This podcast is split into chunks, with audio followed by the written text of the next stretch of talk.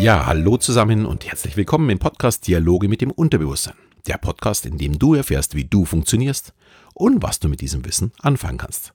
Mein Name ist Alexander Schelle und wie schon in der letzten Folge angekündigt, möchte ich heute unterschiedliche Techniken erklären, wie man eben kreativ wird. Beginnen möchte ich mit einem Zitat des Nobelpreisträgers Linus Pauling. Der beste Weg, gute Ideen zu erhalten, besteht darin, möglichst viele Ideen zu entwickeln. Ja, und das ist eigentlich auch schon die Lösung. Alle Methoden, um die Kreativität zu steigern, beinhalten nicht den Weg zu besseren Ideen, sondern den Weg zu mehr Ideen. Nicht die Qualität entscheidet, sondern die Quantität. Und die muss gesteigert werden.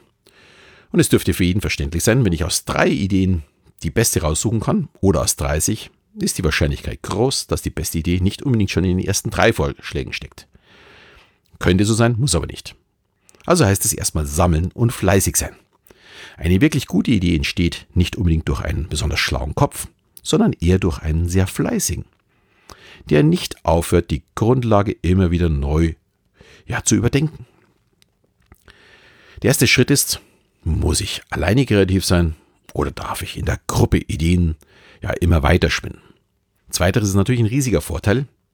Ich sitze nicht in meinem Loch und sehe nicht darüber hinaus. Ich hatte schon in der letzten Folge mit meiner Tochter angesprochen. Wir sind oftmals am Frühstückstisch zusammengesessen, haben die Ideen immer weiter gesponnen.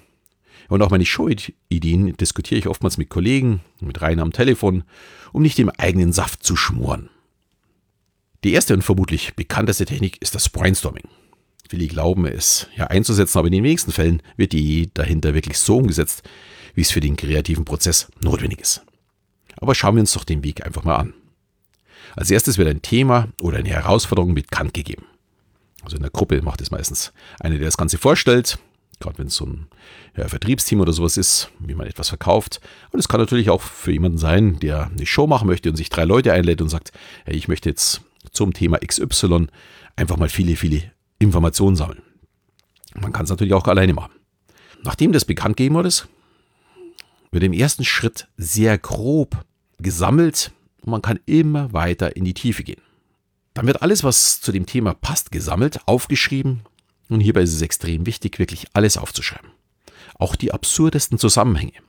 Und diese dürfen auch keinesfalls bewertet oder gar kritisiert werden. Umso fantasievoller die Ideen sind, umso besser wird der Prozess sein. Man sollte sich allerdings von den Ideen immer weiter inspirieren lassen, um weiter in die Tiefe zu kommen. Mal ein Beispiel. Ich möchte zum Beispiel eine Show zum Thema Afrika machen. Jetzt schreibe ich alles auf, was mir zu Afrika einfällt. Am Anfang sind das vermutlich eher allgemeine Themen wie Wüste, Elefanten, Löwen, Naturstämme, ja und so weiter. Ja, und bei Naturstamm fällt mir dann vielleicht ein Ritual äh, ein. Oder wie sieht zum Beispiel eigentlich bei denen ein Stammbaum aus? Wie lernen die ihren Partner fürs Leben kennen? Und wie heiraten die und so weiter? Es kann also bei jedem einzelnen Thema immer weiter in die Tiefe gehen. Vergleichbar mit einem Baum, der vom Stamm, das Thema, über die Verästelung, also Ast, Zweig und so weiter, ja, bis zum Blatt kommt. Immer kleinteiliger werden. Und wer das alleine macht und dann mit jemand anderem darüber spricht, wird merken, dass dann immer mehr Äste oder Blätter am Schluss oder Zweige dazukommen. Und wenn Gruppen nicht richtig harmonieren, empfehle ich auch, dass jeder für sich mal alle Ideen aufschreibt, damit es nicht gleich bewertet wird oder dann wird unterbrochen, alles auf, äh, gesammelt, dieses wird dann aufgeschrieben und dann kann man weitergehen. Dann kann man entweder wieder gemeinsam arbeiten oder auch wiederum einzeln. Da der Weg beim Brainstorming alleine und der Gruppe, auch als Nacharbeit mit jemand anderen funktioniert, macht es in meinen Augen auch so interessant. Ich sammle so auch Ideen für Dinge ja, in der Zukunft. Ich habe auf meinem iPad eine App, die nennt sich GoodNotes und da erstelle ich zu bestimmten Themen immer wieder äh, Brainstorming-Bäume, an denen ich dann weiterarbeiten kann. Kann da ebenfalls empfehlen die App äh, SimpleMind oder SimpleMind Plus. Da kann man ein bisschen mehr machen.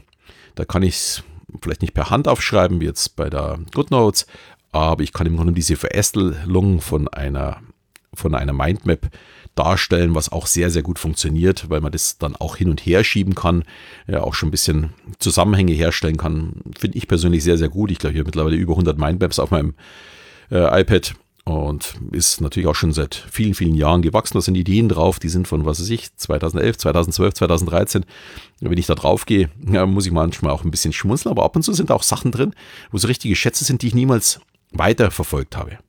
Also deswegen ganz wichtig, immer weiterschreiben. Und immer wenn ich dann eben was nach was Neuem suche, suche ich dann eben auch in diesen alten Mindmaps. Und ja, da finden sich wirklich tolle Sachen, wie auch totaler Unsinn, aber es lohnt sich, weil man ja dadurch auch wiederum kreativer wird oder vielleicht auf neue Ideen kommt.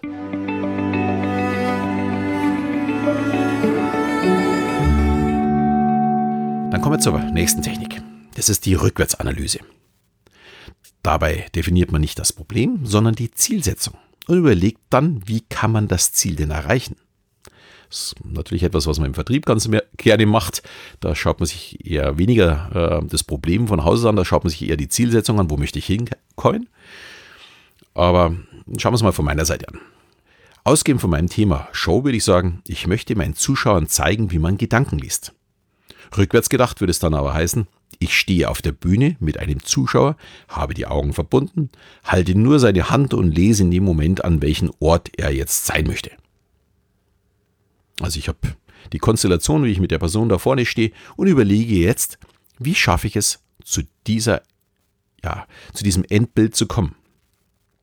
Am Ende kann es natürlich derselbe Weg rauskommen, aber mit der anderen Herangehensweise ist vielleicht der Kopf freier und man ist nicht so eingeschnürt in seinen Gedankengängen. Es kommt was ganz anderes raus und vielleicht ist dadurch, ja, dass ich das Blatt und nicht den Baumstamm vorgebe, der Weg auch leichter zu finden. Muss jeder für sich selbst rausfinden. Dann eine weitere Technik, auf die ich gestoßen bin, weil ich selbst gerade einem Buch sitze und schreibe, ist eine Morgenseite schreiben. Diese Technik nutzen scheinbar ziemlich viele Schriftsteller, um ihre Gedanken anzuregen. Und es ist auch ganz einfach, am Morgen nach dem Aufstehen immer eine Seite, am besten von Hand schreiben. Einfach alles, was einem einfällt, zu Papier bringen. Und zwar bevor es losgeht mit E-Mails beantworten und so weiter. Also hier wirklich den Kopf frei machen und einfach mal schauen, wie kreativ kann man etwas zu Papier bringen. Ja, und eine letzte Anregung möchte ich noch geben mit den Büchern von Vera Birkenbiel.